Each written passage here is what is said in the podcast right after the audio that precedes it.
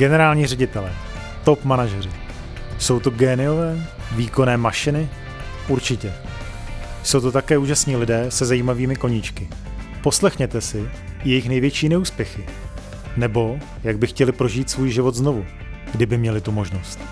Například já jsem chtěl být moderátorem. Dobrý den, přeji všem posluchačům podcastu Number One. Chtěl bych dnes přivítat Zuzanu Řesníčkovou v podcastu číslo 13.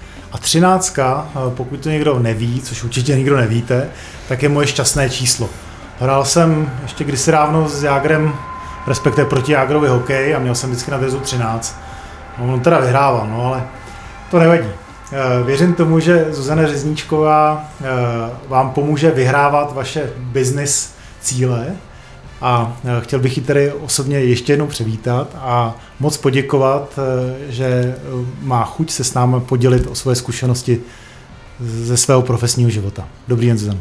Děkuji za přivítání a děkuji za pozvání. Děkuji, Milané. Já musím přiznat, že jsme se nedomlouvali, ale třináctka je taky moje šťastné číslo, protože můj syn se narodil třináctého a za měsíc vlastně necelý bude mít narozeniny, takový polokulatý, takže ani jsme se domluvili, tak jsem mi udělal strašnou radost. Moje dcera se měla narodit 13. císařským řezem, ale chtěla rychle jít ven, takže byla 11. nakonec. takže vidím, že nás 13. asi, asi provází, provází dále. Uh, chci se ptat, určitě, že tě vás provází nějaká hudba.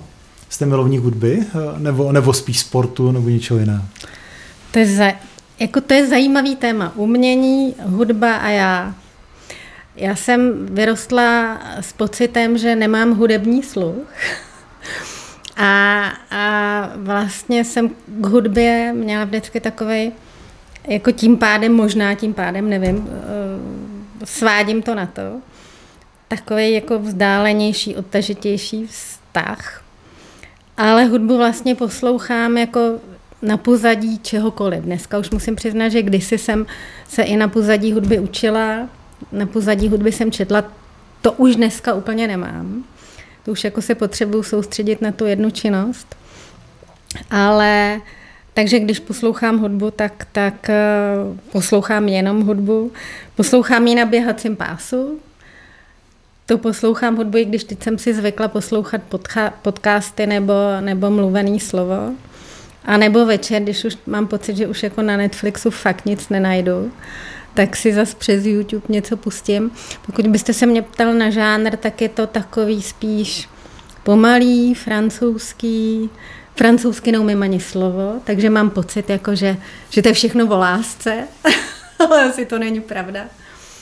Uh, ale byla jsem třeba na, na, na, v Letňanech na Edu Šírenovi, takže je to takový jako asi, asi střední proud, by řekli odborníci. Čas od času dostanu předplatný do Rudolfína na Filharmonii od syna, aby měl pocit, že mě jako vede i jiným směrem. Tak to jste první člověk, který neřekl eh, rock and roll a heavy metal z ředitelů. Asi to bude eh, tím, že pánové spíš vyrůstali na, je to na, na heavy Až metalu. budete mít víc ředitelek, tak se třeba dovíte jiný žánry. Určitě mám v plánu eh, pozvat víc ředitelek a dokonce mám přislíbeno další dvě dámy. Takže v současné době jste druhá dáma, což, hmm. což je úžasné vnímat ten rozdíl v komunikaci a v přístupu. A těším se i na další, na další podcasty. A co týká řízení lidí, vy jste si prošla ve své kariéře různé, řekněme, nadřízené nebo nebo šéfy, nebo vlastníky od Američanů přes český stát. Uh, asi se dá říct český stát. Určitě, státní firmy. A až po současné době vlastně přímého, přímého vlastníka, uh, známého podnikatele. Uh, jak byste vnímala ty rozdíly na, to, na tu svoji práci denní? Já už za sebou mám poměrně hodně let tady v té oblasti. Začínala jsem hned po revoluci. Tak v 35 jako Zase tak hrozný pár není. let, pár let za sebou mám. Uh, děkuji za kompliment. Milan ví, kolik mě, takže nebudeme to tady do étoru říkat. Možná na konci. No, do 35. no, ano. Já, já bych řekla, že se to samozřejmě z definice právě toho, jak dlouho, respektive v jakých různých obdobích jsem se do řízení lidí jako manažer zapojovala, taky to řízení se odvíjí od toho, v jaké fázi vývoje ta firma je.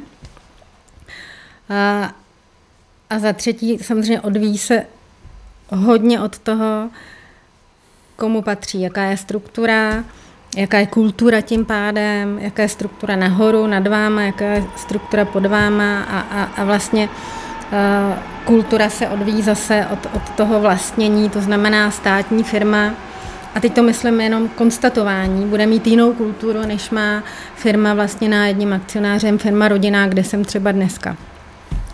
A zároveň si myslím, že jsem měla tu výhodu a procházela jsem tím procesem, řekněme, i vlastního vývoje, jak lidi řídit, od dob, kdy to tady v České republice vlastně začínalo úplně. Protože jsme se k té práci manažerské dostali způsobem, ke, jakým se už dneska k tomu lidi nedostanou. Protože prostě eh, já jsem nastupovala do firmy, kdy žádná manažerská struktura nebyla, byl jeden člověk, který nás prvních pár lidí řídil. A pak, jak ta firma narůstala, tak se vytvářely ty manažerské pozice a protože tam zrovna jsme byli všichni nejdíl, tak nás povýšili a pod nás nabrali nové obchodní zástupce, což už dneska se v podstatě nestane možná u startupu, ale to je zase už úplně jiná doba, je to o x let pozadu. A já bych řekla, že v té době jsme tak tušili, co to je být manažerem v té oblasti organizace práce a, a co vlastně, jak ten manažerský cyklus vypadá. Mhm. A to, co dneska je vnímáno jako, jako běžné a, a, v podstatě všichni vědí, co je manažer, tak se posouvá o level výš a dneska je takové rezonující slovo lídr. Řekla bych, že v té době my jsme vůbec jako netušili, že to slovo existuje a pokud by nám ho někdo řekl, tak bychom si ho museli najít ve slovníku cizích slov. Vnímám ten posun, respektive spíš tu potřebu. Jako hodně výrazně a hodně výraznou to, co taky vnímám, je, že možná ten posun právě tak rychlý a tak výrazný není. Tak, jak by bylo potřeba, aby byl. Hmm. Protože uh, v těch začátcích všichni uh, na všech pozicích jsme spíš v sobě měli přirozeně potřebu, energii, chuť. Ta změna byla obrovská. Dneska už ten manažer, potažmo lídr, už musí hledat tu motivaci. Ta sebemotivace prostě už, už není taková. A je to správně, protože prostě ten vývoj je neúprosný. Takže uh, předpokládám, že budeme konkrétnější v té debatě, ale musím přiznat, že jsem prošla mnoha kulturami. Samozřejmě ten manažerský styl se také musí přizpůsobit tomu, kdo mě řídí. Jo. Někdo má rád mikromanagement, pak já musím akceptovat, že mě někdo mikro řídí já třeba osobně jsem makro člověk. Takže i já mám ráda, když mě někdo řídí makro způsobem ve smyslu tam máš cíl a jak nějak k němu doběhni, tady máš ty limity, někdo je řekne větší, někdo menší, což je třeba rozdíl státní firmy a, a, a současného mého zaměstnavatele, to jsou světelné roky. Tom, jak, je, jak je ten hlavní rozdíl třeba? Uh, právě stanová, stanovování těch limitů a těch pravidel a, a toho konkrétního zadávání. Státní podnik... A to znamená co? Pardon. Ano, řeknu. Státní podnik bude vždycky kor, korporace, firma s, vel, s pravidly téměř úplně na všechno. Rodinná firma, byť relativně velká, tak a ještě řízená akcionářem, kterého my máme. Ta pravidla a ty limity on očekává, že si vytváříme sami podle kultury, kterou jednotlivé ty firmy nebo ty části té firmy mají. Takže ten rozdíl je obrovský. Mně to vyhovuje, protože já mám ráda makro řízení, ale jsou lidi, kteří jsou třeba strašně dobří ve velkých korporacích, ale v momentě, kdy přijdou do prostředí, kde ta pravidla nemají a naopak je musí vytvářet nebo spolu vytvářet, tak jim to nemusí vyhovovat. To si myslím, že na úrovni seniorního člověka ve smyslu seniorního manažera už potřeba, abychom každý z nás věděl, co nám jako vyhovuje, co, co je to naše prostředí, co je ta naše kultura. A já dneska, když třeba hledám kolegy do, do těch firm, který k nám patří, tak uh, musím přiznat, že hodně akcentuju tu zkušenost prostředí, v jakém my jsme, to znamená tu zkušenost tím, že mám akcionáře, který se mě ptá, uh, řekněme, jinak, než v korporátní struktuře, prostě management nade mnou, protože ten můj akcionář mě dává takovou míru svobody, tím pádem takovou míru odpovědnosti, že když s tím nejsem jakože srozuměn, nebo jsem zvyklý na něco jiného, tak můžu být jako poměrně překvapen. Mhm. Že bavíme se v zásadě o firmách, eh, kde vy máte ty statutární role nebo, nebo ředitelské ano. role. Já jsem ještě nezmínil, eh, jde o BMM, eh, kde vlastně jste CEO, potom i ve vydatelství Ekonomia a dále i v dozorčí radě vlastně Bakala Foundation, což je nadace nebo nezisková organizace mm. možná v současné době. To znamená, že jde o poměrně různorodé, různorodé organizace. Jinak ekonomii předpokládám, že asi, že všichni posluchači znají hospodářské noviny nebo, nebo Respekt či aktuálně i hned.cz, hmm. což je poměrně jako obrovský záběr od nadací přes globální vlastně jako firmu BMM po a i ty tituly vlastně v té hmm. ekonomii jsou, jsou různé, od řekněme zaměřené na čtenáře, který jsou vyšším vzděláním, seniornější lidi, až po úroveň vlastně aktuálně, kde, hmm, hmm. kde to, to asi není bulvár, že? Ale, ale je to jakoby uh, nižší segment vlastně cílený nižší segment. marketová platforma v zásadě, hmm. to je hmm. široká veřejnost. Já možná jenom dovysvětlím, právě protože máme jednoho akcionáře, tak pro něj BMM, BMM, BMM je vlastně řídící nástroj pro ten zbytek. Je to takový přechodový můstek mezi ním a zbytkem té jeho skupiny. Jinými slovy, my tady máme zastoupeno pár činností, jako jsou právníci, jako jsou analytici, jako je třeba PR, nebo v mé osobě, kde do těch jednotlivých firm skupiny vstupujeme, ať už přes nějakou formální roli, to je v mém případě, člen představenstva, člen dozorčí, dozorčí rady, anebo kolegové, řekněme, přes poradenské činnosti. To znamená, je-li potřeba nějaké větší právní podpory nebo PR. A to se týká jak těch biznisových entit, které jste zmiňoval, patří jich tam více, ale to není asi, to sem nenutně patří, tak i těch filantropických. Ve smyslu, že eh, v zásadě buď to třeba v té naší nadaci, tak já jsem předsedkyní dozorčí rady, ale pak eh, ty entity, které podporujeme, tak někde je zastoupena rodina eh, v osobě paní Michály, někde není, ale peníze tam posíláme, takže tam máme takový, takovou tu roli jakože kontaktní nebo, nebo supervizora, což jako v filantropii nemám moc ráda tyhle ty názvy, ale jsme s nima v kontaktu, aby třeba rodina ne, ne, nemusela být, teď to je strašný slovo, involved, ale za, za, za teď mi poradíte česky zainteresovaná. třeba z časových důvodů a tak. Jo. Takže BMM je taková jakože mhm. skupina lidí, taková, já tomu říkám, taková mezivrstva. A co týká vlastně managementu, eh, vy jste zmiňoval vlastně rozdíl mezi rodinným řízením hmm. a tím, tím státním řízením. Hmm. A to, co jste popisovala v zásadě do určitý míry, že máte ráda taky spíš ten americký styl. Tady je cíl lidí. Se Já jsem něm vlastně jakože vyrostla, protože moje první zaměstnání po revoluci, po revoluci před těma pár lety, tak bylo v americké rodinné firmě, která do dneška je rodinná a je to jedna z největších rodinných firm na světě. A ten americký styl mě nějak a ještě ten rodinný, tak, tak mě jako přirost k srdci pak vlastně Eurotel, kde my dva jsme se potkali tak byla struktura komplikovanější, ale taky vlastně hodně jsme byli ovlivněni tou americkou kulturou. Takže já bych řekla, že jako je to přirozený z toho důvodu, že jednak jsem v tom začínala, ale druhá k mě je to hodně jako blízký.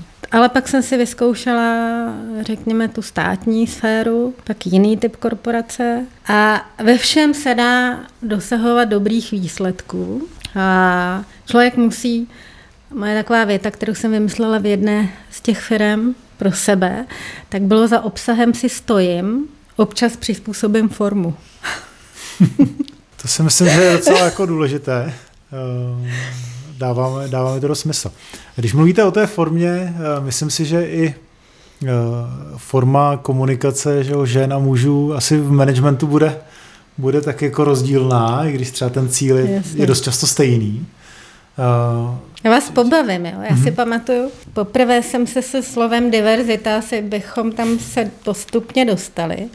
Potkala v roce, já popřu to, že mě je 35, ale dobře, někdy v roce 94, kdy do té americké firmy, v které jsem pracovala, tak přijela taková prostorově velká černoška, která se nás pozvala jako tehdejší 94, bavíme se, tehdejší skupinu zaměstnanců té americké firmy v Praze a začala nám vyprávět něco o diverzitě. Musím přiznat, jsem vůbec netušila, o čem je řeč. A pak jsem si to někde našla a řekla jsem si, jo, tak dobrý, tak nás se to fakt jako netýká. A strašně dlouho jsem si fakt myslela, jako že, že, se to, že se nás to netýká. Pak jsem pochopila, že jo, že prostě nějaký rozdíly jsou různého typu z různ, na základě různých kritérií. A pak jsem pochopila, že vlastně je to až, jde to až do pozitivní diskriminace. A vlastně můj postoj, já nemám ráda kvóty, v momentě, kdy to začalo být o, o tom, že, že jako v managementech musí být procento a teď všeho možného, že jo, dneska už bychom se ne, nebavili jenom o mužích a o ženách, ale o černým a bílým a nevím čem všem. Já si to prostě myslím, že to je špatně.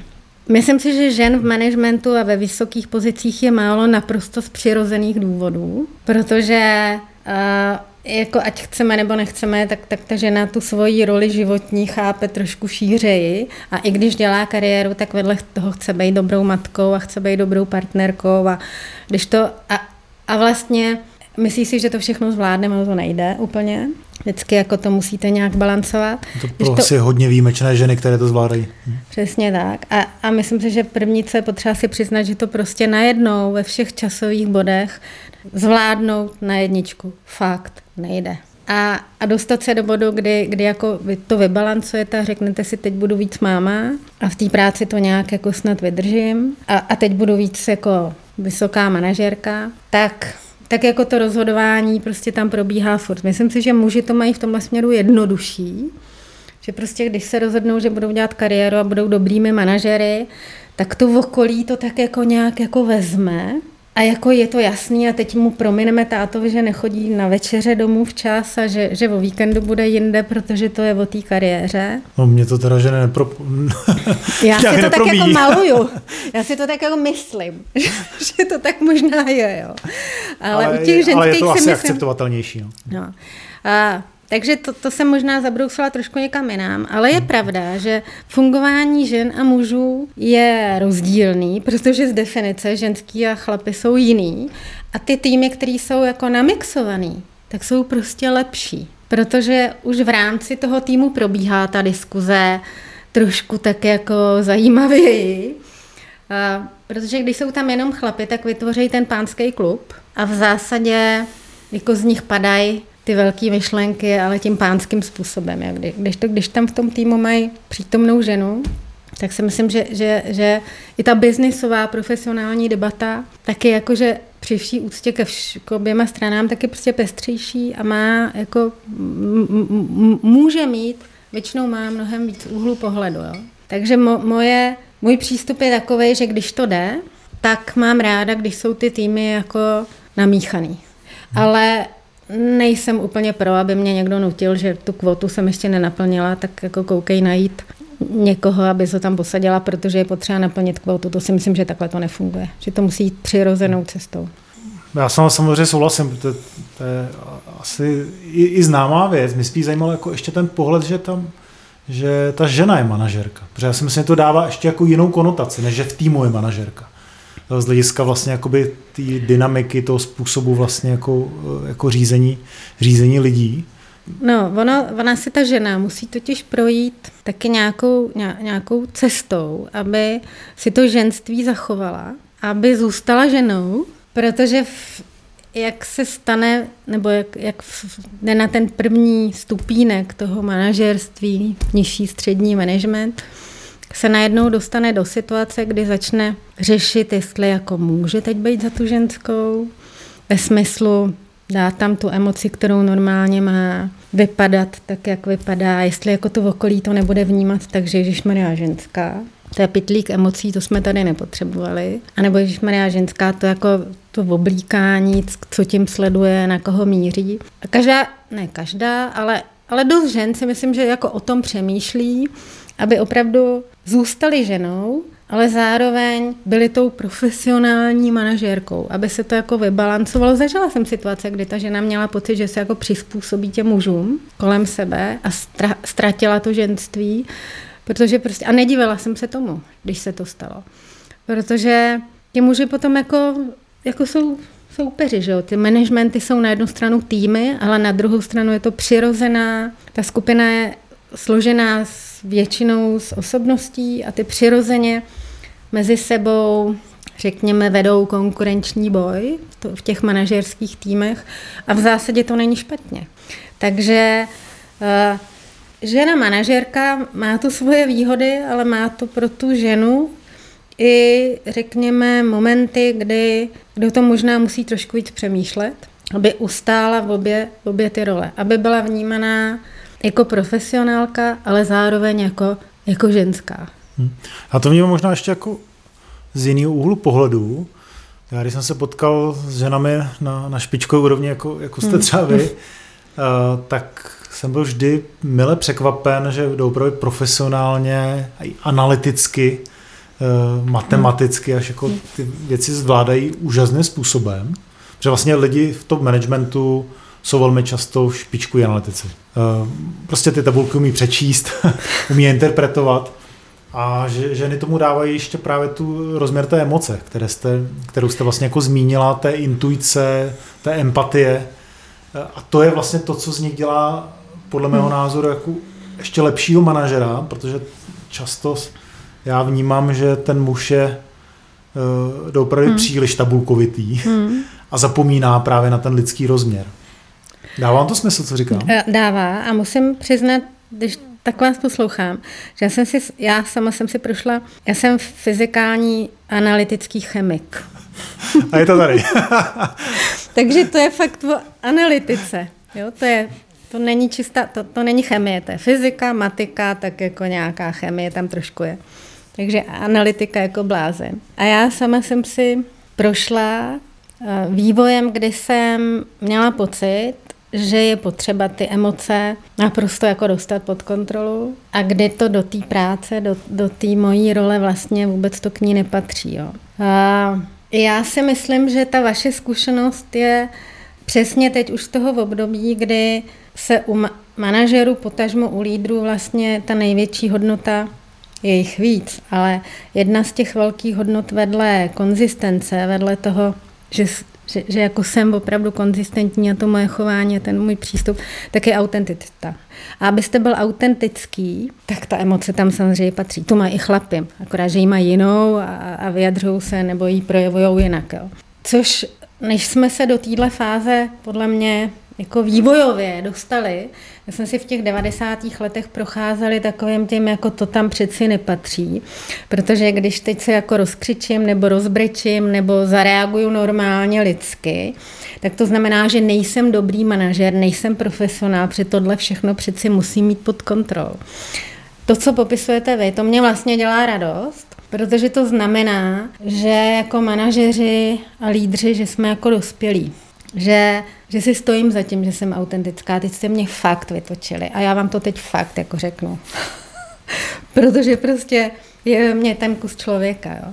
Což mě vůbec neobírá o tu profesionalitu a vůbec mě to jako nesnižuje v té oblasti toho, toho lídra a naopak. To, že jsem autentická, ty lidi mě to najednou věří, tak mě to věří a to je důležitý. A já zde vidím jako další posun vlastně v naší diskuzi z hlediska autenticity, z hlediska vlastně podpory nějaké vyzrálé, eh, vy jste říkal vlastně firmní hmm. kultury.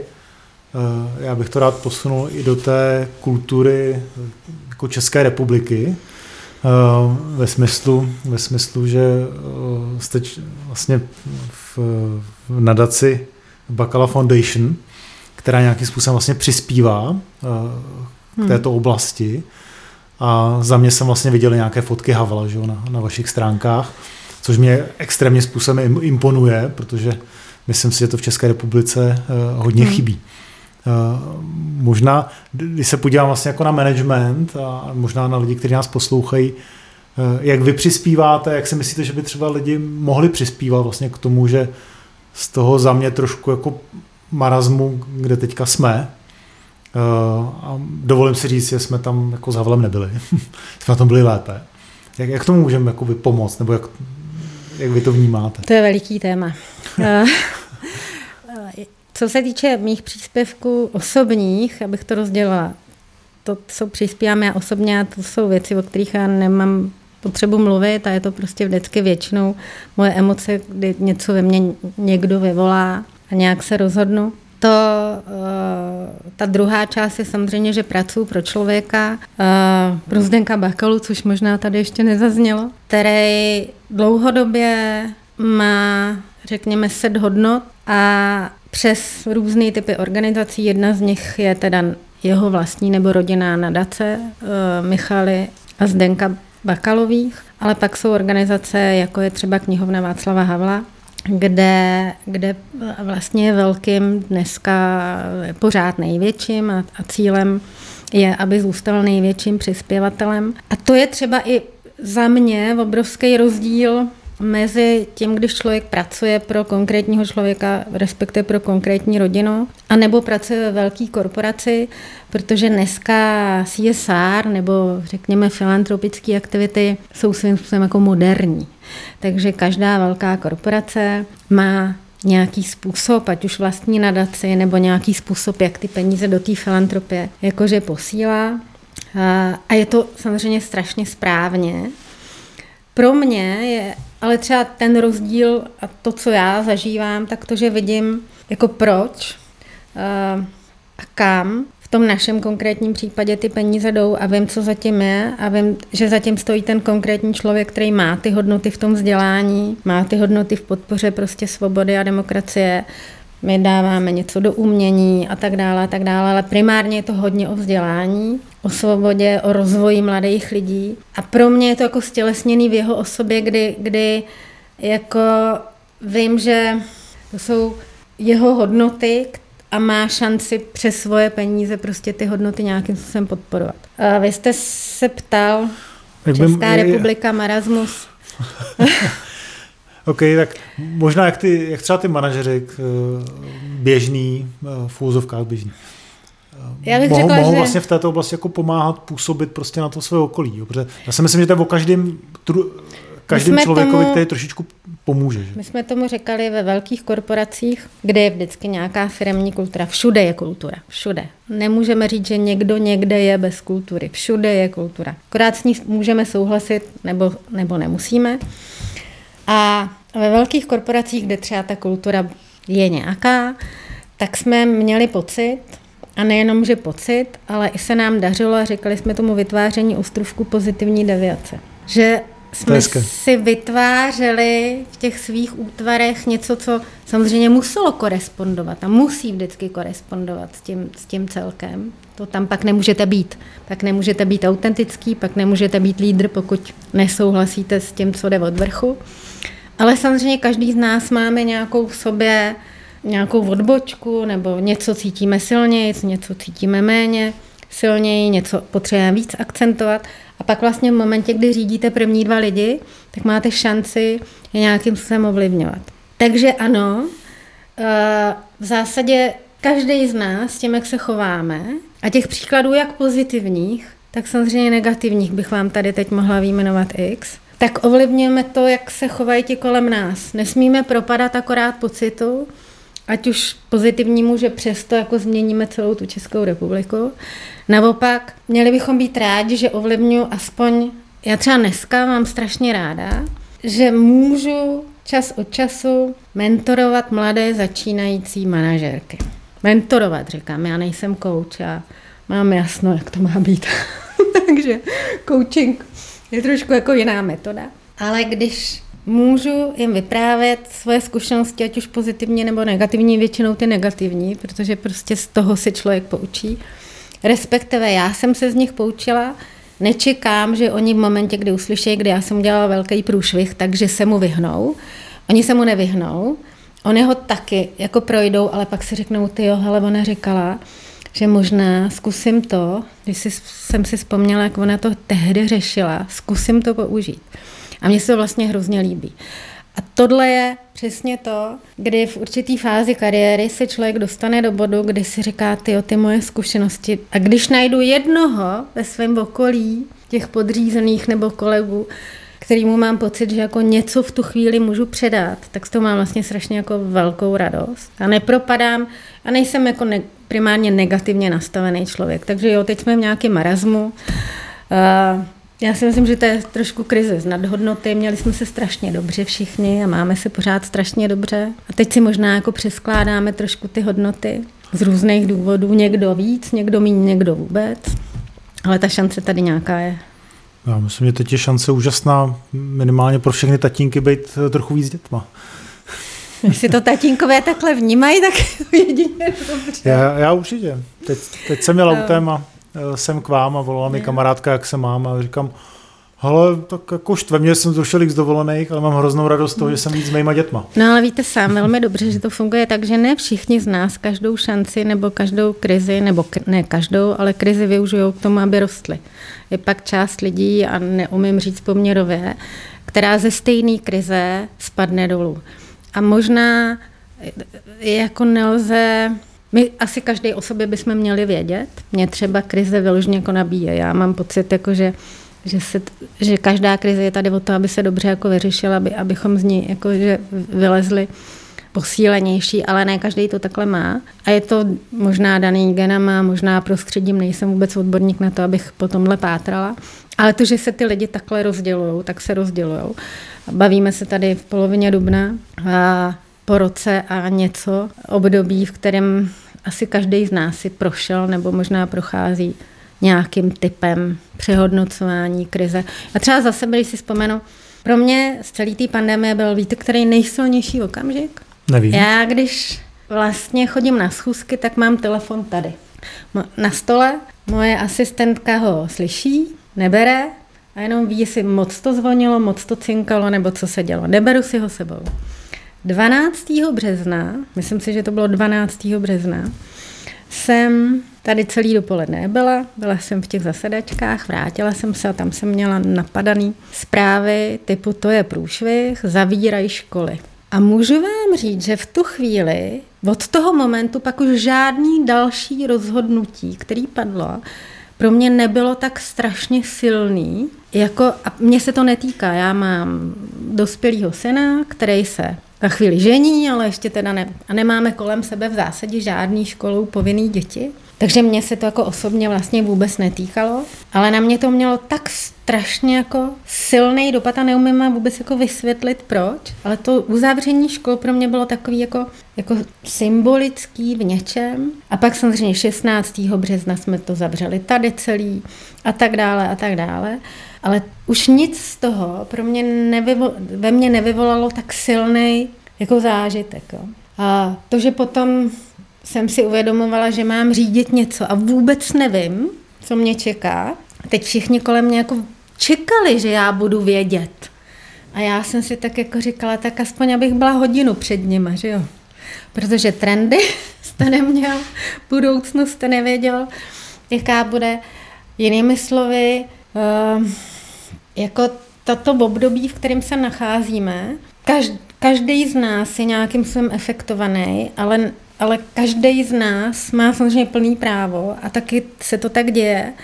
A to, čím já dneska procházím, je, že vidím, že ta teorie, kterou jsem kdysi, kdysi, kdysi se učila, že, a vracím se zpátky a nedá mě to, protože to je pro mě velký téma, že každá fáze firmy vyžaduje od managementu trošku jiný dovednosti a trošku jinou kombinaci. Jo.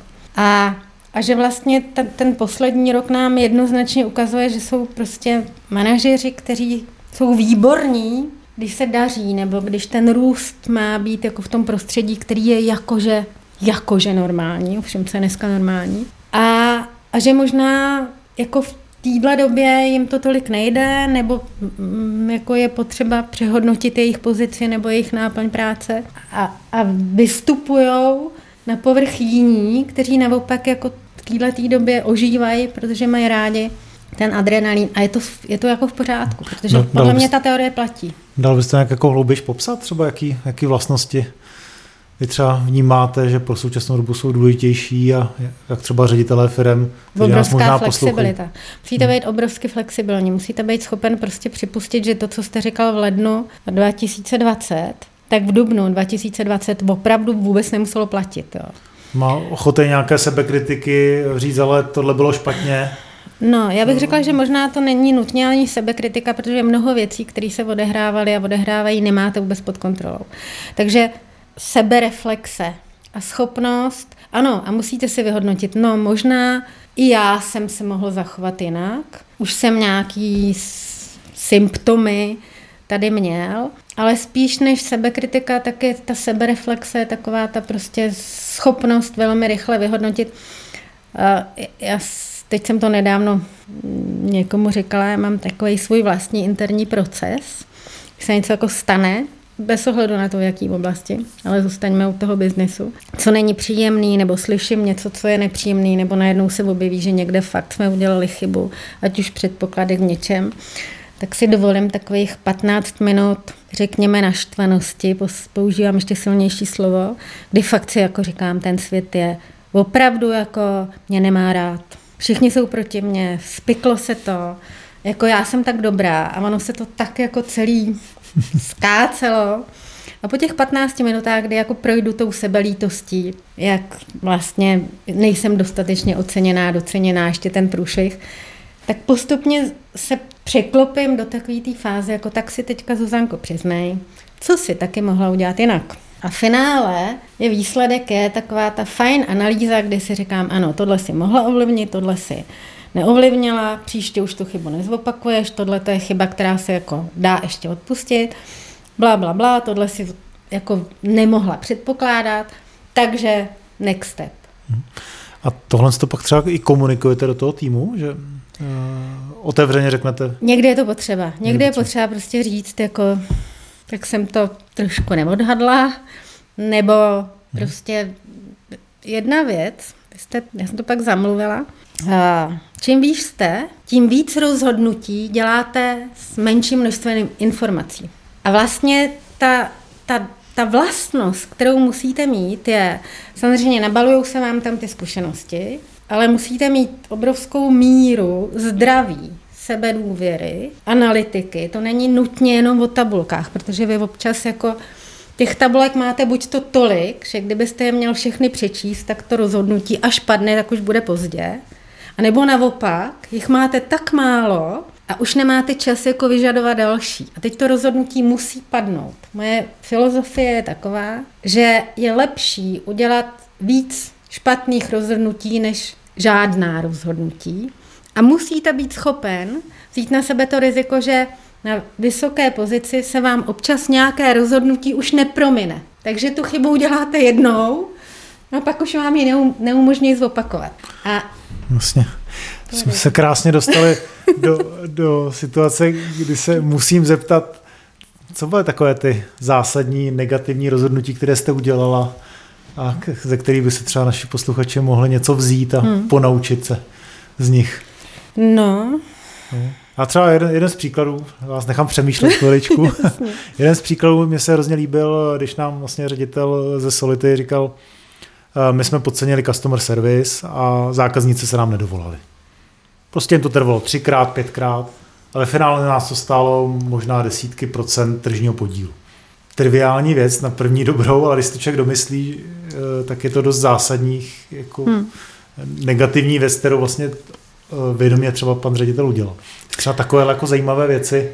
Víte, co pro mě většina těžkých, nebo možná všechna těžká rozhodnutí se týkala, ta rozhodnutí týkala se lidí, protože za tu svoji kariéru jsem se vlastně xkrát dostala do situace, do té dobrý, kdy jsem lidi nabírala, ale i do té špatný, kdy jsem lidi musela pouštět. A vždycky, když se dostanu do téhle situace, A opravdu se bavíme o strašném množství případů a, a, a pořád v té situaci jsem, tak vždycky zasahuju do života toho člověka a nějakým způsobem ho ovlivňuju, ovlivňuju jeho další cestu. Pro mě všechna těžká rozhodnutí se týkají toho, že jsem musela se s někým rozloučit pracovně. Protože dám příklad, nezmiňovali jsme to, ale do, do naší skupiny patří i retailová firma, která provozuje franchízové prodejny na Pařížské ulici. Když jsem ní začínala pracovat před, to už je hodně let, tak jsme měli 25 obchodů. Dneska jich máme pět. Ta rozhodnutí, že z těch 25 se dostaneme na pět, všechna byla moje. Moje a těch té skupiny kluků, kte, kte, kteří to tam se mnou spolu řídí. Žádné z těch rozhodnutí mě, pro mě nebylo těžké, protože bylo podložené čísly, podložené jasnou ekonomikou. Bylo těžké třeba z toho důvodu, bo těžší, když jsem si uvědomila, že potřebuji zavřít obchod a smlouva, kterou mám s tím partnerem, je v podstatě tak, řekněme, nevýhodně, historicky pro nás napsaná, že nás to může stát hodně peněz. Ale i tohle rozhodnutí bylo vždycky lehčí, než když jsem se rozhodovala, pak jsem i seděla s člověkem a řekla jsem, já už s váma nepočítám. Protože to musíte být schopen za A, jednak dobře odpřemýšlet proč a co bude potom, až ten člověk tady nebude. A za B udělat to tak dobře, aby to jeho nepoškodilo, protože vy jdete do situace, kdy on vám možná svými dovednostmi v té profesi nevyhovuje, protože v tu chvíli ta fáze té firmy, jaké se nacházíte, potřebuje jinou, jiné dovednosti nebo jinou, jiné, ano, jiný set dovedností. Ale lidsky do něj nesmíte jít. On musí odejít s tím, ano, jí se nelíbí, potřebovala by, abychom měl francouzsky, ale já umím dobře španělsky. Dávám zjednodušující příklad. Ale jinak jsem v pořádku. A Musím přiznat, že vždycky, když tohle dělám, tak, tak strávím bezesnou noc, strávím hodně přemýšlení o tom, jak to podám, jak mu to dám, aby opravdu třeba po delší době, ale aby jako odešel nepoškozen. Tohle jsou pro mě vždycky nejtěžší rozhodnutí. Mm-hmm, jasně. A něco, co se vám třeba nepodařilo? Buď to v téhle oblasti, nebo, to víte, že jo. nebo, nebo v, jiné, v jiné oblasti? Hm. Zrovna v téhle oblasti.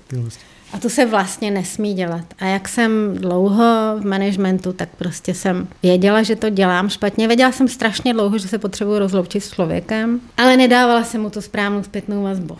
A, a ty důvody byly moje osobní. Bylo mě to nepříjemné, měla jsem pocit, jako, že to ještě nějak zvládnem. Ale dlouho jsem věděla, že to jako není dobře. Jo. Takže když jsem tam pak seděla a tu výpověď jsem mu dávala, tak on byl naprosto v právu a říkal mi, ale já, já jsem vůbec nevěděl, že jste se, se, se, mnou, se mnou nespokojená. A já jsem tam seděla a v duchu jsem si říkala, jo Zuzanko, on má pravdu. A protože jenom tobě to bylo nepříjemné, ty si v tu chvíli si to chtěla ulehčit sama sobě, tak teď si to tady vyžer. Takže ano. A žádný roky zkušeností vás prostě od tohohle neodradějí, protože přesně zpátky jste jenom člověk. A jako občas si potřebujete ulehčit a občas prostě si řeknete, já to nějak dám, nebo to posunu, nebo no. prostě z toho nějak jako nějak vybruslím. Jsem, se mi úplně vybavili ty doby, když jsem seděl v tom Eurotelu a teďka za mnou šel ten jo. manažer a říkal, že chce propustit to zaměstnance, že to fakt nejde. Já jsem otevřel ty měsíční nebo čtvrtletní KPI, tak vidím tam 100%, 100%, 100%, Přesně. tak říkám, a jako ano. Co ano. Ano. mám dělat. Takže, ano. takže tohle to jako vnímáte, že jako jedno z těch manažerských selhání prostě jako umět komunikovat doopravdy eh, vhodnou dávat formou prostě vazbu, dávat zpětnou vazbu. Dávat zpětnou vazbu. A ještě se vrátím zpátky k tomu eh, vlastně eh, k těm pozicím, o kterých se tady bavíme, o top managementech a těch vysokých pozicích. Vlastně ta obtížnost, jak jsem řekla, je jednak v tom smyslu, že děláte mnoho rozhodnutí, děláte rychle, musíte být schopen vyhodnotit, zároveň nesmíte být jakože sebevrah nebo musíte balancovat. A druhá věc, která, kterou se málo kdo uvědomuje, tak je přesně o zpětné vazbě. Vy moc už nedostáváte. A abych pravdu řekla, jako, a to si myslím, že není velký rozdíl mezi korporacema a mezi třeba privátní firmou našeho typu.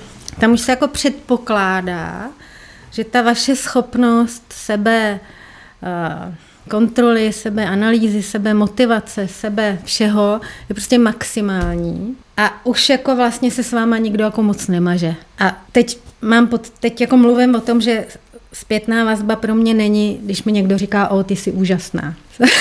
zpětná vazba je přesně o tom, jako o tom profesionálním vyhodnocení toho, co je dobře, co je méně dobře. V Eurotel jsme tomu říkali eh, prostor pro zlepšení. A to vlastně, čím jste výš, tak už je to jako problematický, protože kdo by vám to dával, že jo? A, a v jaký formě. A to vám vlastně chybí a vy se musíte naučit opravdu velmi pokorně si jako sám vyhodnocovat, tak tohle se ti povedlo, to se jako pochvál a tohle úplně ne tak se koukej jako zpamatovat a koukej s tím jako něco udělat. A tady ten příklad, o kterém jsem hovořila, tak to jsem si jako říkala, tak to spodělala pěkně. Takže potom posléze, když jsem seděla s kolegy z ekonomie a netýkalo se to nikoho z ekonomie, tenhle příběh, ale my jsme skupina poměrně malá a bavíme se a známe se všichni eh, z těch jednotlivých entit. Tak jsem říká, jo, kolegové, mám za sebou pěkný příběh, teď jsem se rozloučila s tím a s tím, a můžu vám říct, že přesně tak, jak se to nesmí dělat. Protože tak to je. To obdivuju, že jste šla z kůži na trh. Eh, bavíme se vlastně o managementu, o propouštění lidí. Jak, jaký lidi nabíráte? Jakým způsobem vlastně je váš ten recept? abyste si vytvořila ten, eh, ten svůj vlastní tým, protože o tom, o tom hmm, management přesně. je, že umět si vybudovat silný tým. Eh, člověk musí přesně vědět, co je zač. To znamená, jestli řídím lidi makro, způsobem nebo mikrospůsobem. Protože k tomu musím si vybírat lidi, který, pro, pro který je ten můj způsob to, co mají rádi. A to je první věc. A to o sobě nejdřív člověk musí jako pochopit co jsem zač. A, a ta druhá věc je, že to řemeslo, to znamená hledám finančního ředitele, tak je naprosto jasný a bez diskuze, že to je dobrý finančník ve smyslu umí to, co já od něj očekávám v té roli a přesto jako samozřejmě nejde vlak, pak si ho musíte vybírat tak, aby vám zapadl do toho, kam ho posadíte, to znamená mezi ten zbytek, aby spolu fungovali. Pro mě takový heslo je, že eh, členové managementu musí být schopni vytvářet účelové koalice. A to znamená, že musí být schopni se domluvit, a bavíme se o top managementech na, na těch klíčových věcech, najít ten správný kompromis, ta cesta, kterou se k němu doberou, tak je samozřejmě někdy emotivní, někdy, protože ty názory se můžou různit, ale musí se dobrat nějakého, eh, nějakého výsledku. A vytvářet účelovou koalici znamená, že musím být schopen kompromisu. Musím mít svůj vlastní názor, velmi silný, ale musím umět poslouchat argumenty kolegy. A musím být schopen prostě vyhodnocovat, co pro tu chvíli jestli to moje vítězství je to klíčový, nebo jestli klíčový je, že se potkáme, najdeme to řešení. To je pro mě účelová koalice. To mě teda mimochodem naučili v Eurotelu, tehdejší náš šéf Tedy Valesky, který nesnášel, když jsme jako kolegové v top managementu nebyli schopni domluvit na nějakým řešení a musel to rozhodovat on. Že týmová spolupráce je jedna z těch důležitých vlastností, který by... Určitě a eh, pak dospělost. Dospělost ve smyslu, jakože jako dospělost vím, mám důvěru, jsem sebejistý, jsem konzistentní, jsem autentický. Dospělost. S plným vědomím toho, že řekněme v momentě, kdy se poprvé dostanete do pozice třeba top manažera a najednou si začnete uvědomovat, o co všechno můžete přijít. Protože těch pozic, tím, jak rostete, na tom žebříčku té kariéry a tu pozici ztratíte, tak těch adekvátních pozic na tom trhu už za stolik nebude. Když to, když jste supervizorem někde, no tak supervizorů se vší úctou v různých odvětvích je dost. Takže ten váš strach s tím postupujícím se kariérním růstem samozřejmě narůstá. Je jediná cesta, jak se toho strachu zbavíte, Nedoporučuji každému, ale kdo ji zažije, tak má obrovskou výhodu. A to je to, když vás poprvé vyhodí z pozice generálního ředitele. Stalo se mně to a můžu vám říct, že od té doby míra mé svobody narostla exponenciálně, protože zjistíte, že nic horšího se vám stát nemůže, než že vás vyhoděj, fajn, ale zároveň zjistíte, že jste to přežil že jako druhý den vyšlo slunce, jak by řekl šéf-redaktor hospodářských novin, vyšly i noviny a vy jste přežil vyhazov z pozice generálního ředitele. Má to pro vás obrovskou výhodu, protože na vás už zase tak zrovna nikdo moc nemůže. Má to nevýhodu pro vašeho budoucího šéfa, protože on na vás nějak moc nemá jiný pák. Jo.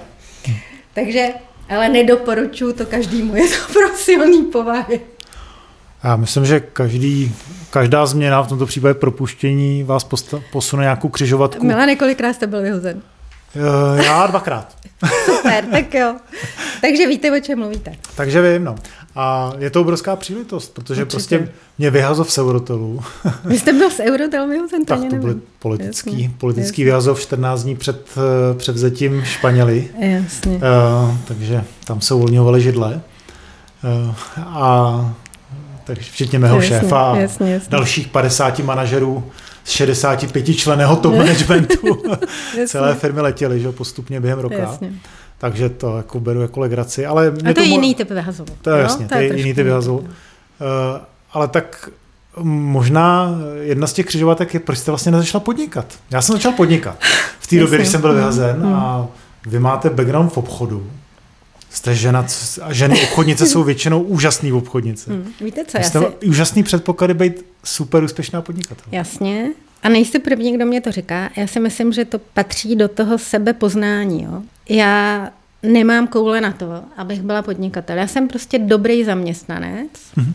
Já jsem loajální zaměstnanec. Já prostě ráda třeba pracuji pro Zdenka Bakalu, ne třeba, ráda pracuji pro Zdenka Bakalu, znám ho, mám s ním velmi profesionální vztah a vlastně mě to nastavení uh, strašně vyhovuje. Já nemám, teď už vůbec se o tom nebavíme, ale prostě neměla jsem odvahu a vždycky jsem se říkala, že já neumím nic tak jako významného, za co by mě někdo chtěl platit jinde než v těch jako firmách, jo? Protože abych jako byla obchodním někým, jako podnikatelem to mi přišlo takový jako divný. Když někdo Jasně. potřebuje obchodního ředitele, no tak ho má ve své struktuře, že jo. A Já bych chodila po trhu a nabízela se jako obchodní ředitel, ale budu na IČO a budu vám dodávat nějakou službu, to jsem si neuměla moc představit. Neměl jsem podnikatelský nápad, eh, co, Neměla co, co jsem ten jasně. nápad a mám pocit, že na to nemám jako set, set Jo, vlastností rozumím. a dovedností, že mi to zázemí vlastně té firmy Rozumím. vy, rozumím. vždycky vyhovovalo. Jaká bude vize vaše osobní, jak bude vypadat ředitel za pět let, za deset let, za No. 20 let? Zkuste popustit úzdu nějaké No, vizionářské já bych byla ráda, představy. kdyby takhle vypadalo už zítra, jo. Ale já si myslím, že, že ředitel, a teď, teď jako použijeme tenhle název pro každýho, kdo něco, někoho někam posouvá, ně, něco řídí nějakým směrem bez ohledu na odvětví, bez ohledu na, na velikost, tak by měl být člověk, který má obrovský nadhled, obrovskou schopnost se obklopovat chytřejšíma lidma, než je sám a uvědomovat si to, že potřebuje chytřejší lidi, než je sám, zejména v těch oblastech, kde on je třeba slabý, aby byl schopný jim vytvářet těmhle těm lidem, který zaujme. Já vlastně mluvím o lídrovi, já vůbec nemluvím mm-hmm. o řediteli. Jasně. A, aby byl schopný jim vytvořit platformu, na který oni budou ze sebe připraveni dát to nejlepší, co v nich je. A on to bude maximálně orchestrovat. Mhm. Prostě já bych chtěla, aby takový už jako tady byl zítra někdo. jo. A bude se jim v tom dobře žít, budou v tom dobře chtít být. Víte, co je moje jedna z obrovských zkušeností? Já jsem si historicky myslela, že každý tým, který jsem vytvořila, se měl tak poločas rozpadu půl až rok. Odešla jsem a ten můj tým se rozpad. A já jsem si myslela, že to špatně. Že něco dělám blbě, že se stavují ty týmy tak, že jako nepřežijou můj odchod. Než jsem hmm. pochopila, dneska už je to asi jako, jako nevím, známá skutečnost, než mě došlo, že je to vlastně dobře. Protože součástí toho, že ty lidi podávali takový výkony a byli dobří, a většina z nich byla mnohem lepší než já, tak bylo to, že já jsem vlastně byla ten tmelící prvek a oni byli schopni to někam jakože posouvat. Jako z tohohle úhlu pohledu, jo. A na druhou stranu já si myslím, že to je špatně, protože zase součástí lídra je umět si vychovat nástupce, To Který- je krásná který vlastně jako myšlenka. za ním, za ním vlastně ten tam bude tah- tahnout dál, ne? Někde jsem četla větu, že když zemřel Steve Jobs, tak ho vlastně nahradili asi pěti dalšíma lidma. Že prostě Steva Jobse nešlo nahradit Jedním. Mhm. jedním novým Stevem Jobsem. Vlastně, no, tak, tak to je úplně A- extrémní. Já se s váma teď asi nebudu přijít, jestli je to dobře nebo špatně, protože téma vychovat nástupce je trošku něco jiného, než téma to, že váš tým se rozpadne. E, osobně si myslím, že ano, že vychovat nástupce je hodně důležitý v některých, a myslím si, že hodně třeba rodinných firm s tím, s tím jako bojuje, a komu to předat, ale i ten nástupce má a bude mít právo si ten tým vytvořit podle sebe. A i když vy ho vychováte, tak to vůbec neznamená, Jasně. že bude mít ty vlastnosti a ty potřeby, jako jste měl mm-hmm. vy. Jo. To jsou dvě různá témata. Rozumím. A kasi je to v nějakém balancu, jako v životě je všechno. Uh, to, co mě možná na závěr zajímá, je, že vlastně vy působíte v odvětví, které je velmi dynamické, teď mluvím spíš o té části uh, toho vydavatelství. Uh, strašně se to mění. Že? Mm-hmm. Jo? Hudba se vydávala, teďka Jasně. je Spotify, filmy, uh, kina, televize, mm. najednou máte Netflix. Jo? Kam půjde ta novinařina? Co si myslíte, že se stane za, za rok, dva, pět, deset? Kam se to celý vyvíjí? Protože tady ty dva příklady z toho hudebního mm-hmm. a mhm. filmového průmyslu, to je extrémní změna. Mm-hmm. Kde vy, vy jste asi jeden z mála lidí, který to má že ho, pod sebou, vidí Určitě. do toho eh, dnes a denně a to novinářina eh, se strašným způsobem hmm. jako mění trápí možná v některých aspektech. Že? No já si myslím, no. že dobrá zpráva je, hmm. že potřeby lidí se zas až tak nemění. Hmm. A lidi chtějí poslouchat hudbu, chtějí se dívat na dobrý filmy, chtějí číst dobrý texty, chtějí dostávat relevantní informace, jenom měnějí způsob, jak se k tomu dostávají. Já dneska ráno už tady na stole nemám noviny hospodářský, protože jsou na recepci, protože všichni vědí, že já, když sem ráno přijdu, tak už na iPadu mám všechny ty hospodářské noviny naše, celý, ne všechny, celý hospodářské noviny minimálně prolistovaný, protože prostě na tom iPadu v té aplikaci ráno u té snídaně si to přečtu. Ale vůbec to neznamená, že nečekám, že ty texty budou stejně dobrý, stejně relevantní, stejně výborný, jako bývávaly a ještě pořád jsou v té papírové formě. To znamená, že to, co je pro nás obtížný, a v našem konkrétním případě máme obrovskou výhodu, že jsme opravdu jako nezávislý mediální dům, nezávislý, pokud připustím, že každý z nás jsme závislí sám na sobě, ale další, ne, další závislost v našem případě nepřichází v úvahu. My to, řekněme, tu potřebu té dobré, kvalitní, nezávislé novinařiny máme. To, co musíme velmi rychle, a o co se snažíme, a to už je problém celého odvětví, tak je přesně to vystihnutí a to, to uspokojení té potřeby toho čtenáře, kde a jak on to chce konzumovat, protože to je to klíčový. Mm. A v momentě, kdy ho přesvědčím o tom, že i když to konzumuje dneska v jiné formě než v té papírové, ale je to stále kvalitní a možná kvalitnější, tak už pak vůbec není problém, aby mě za to platil. Problém tohohle odvětví nastal v momentě, kdy z papírových deníků, týdenníků, měsíčníků, za který všichni platili, protože to je přeci samozřejmý, se to začalo překlápět do onlineu, kde přeci internet je zadarmo. Jasně. Tam se udělala chyba historicky před těma x lety. A my se dneska konečně dostáváme do situace, kdy v našem konkrétním případě ten čtenář nebo ten uživatel, když, já nevím, jak se to jmenuje, když jdete na, na ten online Jasně. a koukáte na ty platformy, tak už jako připouští, že tam zatím jsou taky lidi, kteří to musí napsat, taky potřebují svoji mzdu, taky to jako není zadarmo, tak toto už není problém. Problém je, abychom doběhli to technologický manko a velmi rychle se prostě přizpůsobili tomu, že je část mladé generace, která to bude číst už jenom na mobilu, nechápu, ale dobře. Já, která potřebuju iPad. Já čtu jenom na mobilu. pro mě je to malý, ne, ne, nemám to ráda, ale prostě iPad už je něco jiného, přitom je to. A počítač už je úplně fajn. A ten papír už je někde prostě a můžeme se bavit o tom, že papír zůstane marketingovým nástrojem, Jasně. něco, něco. Takže to, ten, to, to klíčové je, jak rychle doženete ten technologický gap a jak rychle budete schopen následovat toho čtenáře v, v, to, v tý uspokojování té potřeby. Víte, jak já si představu budoucnost novin? Co by se mi líbilo? Protože já teďka neplatím za noviny. Já jsem ten špatný, který neplatí. No. Když to vypnem, tak já vám to vysvětlím. a, a víte, jak by mě se to líbilo? Já jsem začal platit vlastně jako za Netflix. No jasně. A víte, víte proč? Protože já si tam můžu vybrat. A já si vlastně teďka v těch novinách fakt jako nemůžu vybrat. Hmm. Já prostě, já si musím koupit jeden titul, jedny noviny, jeden časopis, jeden něco. Mně by se prostě líbila fakt jako platforma, hmm. za který mám prostě dvě stovky měsíčně. Hmm. A já si prostě jako, buď to ráno přečtu noviny, nebo si odpoledne přečtu dlouhý článek, nebo si tam pustím jako super podcast. Jo. A prostě budu mít nějakou platformu, která, jo, a tuhle si chci přečíst bulvár, tuhle si chci přečíst prostě něco seriózního, nějaký jako detailní hmm. rozbor. Hmm. hmm. A mě jako hrozně točí prostě to, že mám tady zaplatit 150 korun za jeden časopis, 150 korun za tohle a já bych vlastně to, co vlastně chci, tak bych měl zaplatit pomalu tisíc korun uh, za to, abych pokryl vlastně ty svoje potřeby, mm-hmm a ve finále, když to přepučtu na ten jeden článek, tak za ní vlastně zaplatím 50 korun skoro. Otevřeně dneska... Bude to, je, budoucnost? Dneska Pardon? to je tak a určitě to tak bude, že za klasický zpravodajství typu hmm že včera se něco v poledne stalo, na okruhu někde kamion se za, za, zapříčil v tunelu, tak za to nikdy platit nebudete. Protože proč? To bude všude, bude to dostupný, budeme přebírat z četky všichni, protože tam není ta investigace, tam není nic.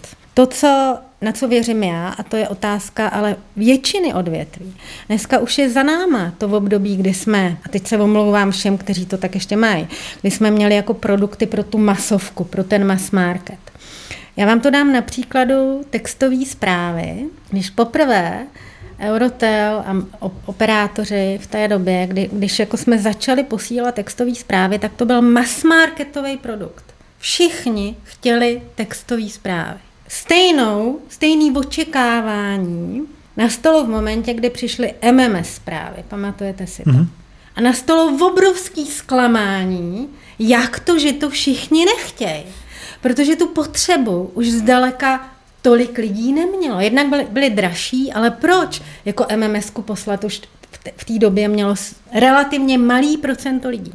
A já věřím na, na jako segmentaci. Já věřím na to, že bavme se o České republice, že v České republice bude pořád určitý procento malý, že my máme níšové produkty, malý, jako produkty pro omezený cílové skupiny, které opravdu budou na týdenní nebo denní bázi ochotni platit za kvalitní ekonomickou žurnalistiku. To znamená, že a není vás moc, já to číslo vím a nebudu ho říkat. A, ale mně bude stačit, když vás budu mít polovinu a samozřejmě ta firma bude vypadat úplně jinak. Nebude mít x stovek zaměstnanců, jako měla historicky. Bude jich mít prostě čtvrtinu. A dneska tím směrem směřujeme. To se bavíme o specifických oblastech, kdy vás zajímá vesmír, tak si předplatíte měsíčník vesmír. Nevím, jestli ještě existuje, myslím si, že historicky existoval a, a věřím, že určitě to téma jako má svoji cílovou skupinu. V našem konkrétním případě je to třeba to ekonomický biznisový zpravodajství nebo ekonomický biznisový velký čtení. A pak se samozřejmě bavíme o mass marketových platformách onlineových. My třeba naše aktuálně je dneska velmi významný server, který oslovuje velkou část populace a vůbec nemáme ambici cokoliv na něm spoplatňovat. To by nedávalo smysl. Tam je naším zdrojem peněz samozřejmě reklama. Mhm. Těch firm, který potřebují, abyste tam našel ten výrobek, tu službu a pak si ji potenciálně koupil. Ale aktuálně nespoplatňujeme a ne, nemáme to ani v žádné strategii.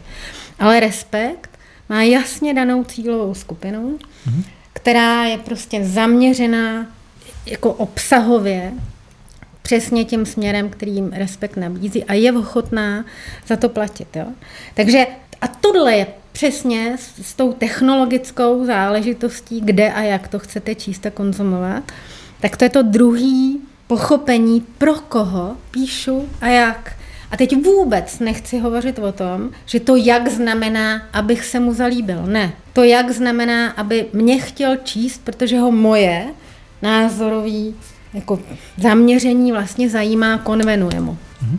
Takže jste ještě nenašel žádný titul, musím vás, až tady tak budete odcházet, vybavit všema našimi. Jak jsem říkal, no, já to mám tak jako pestřejší, že občas rád čtu jedno, jedno druhé a možná je to k zamyšlení. Pořádko. Já zase se segmentací jako hodně souhlasím. Hmm.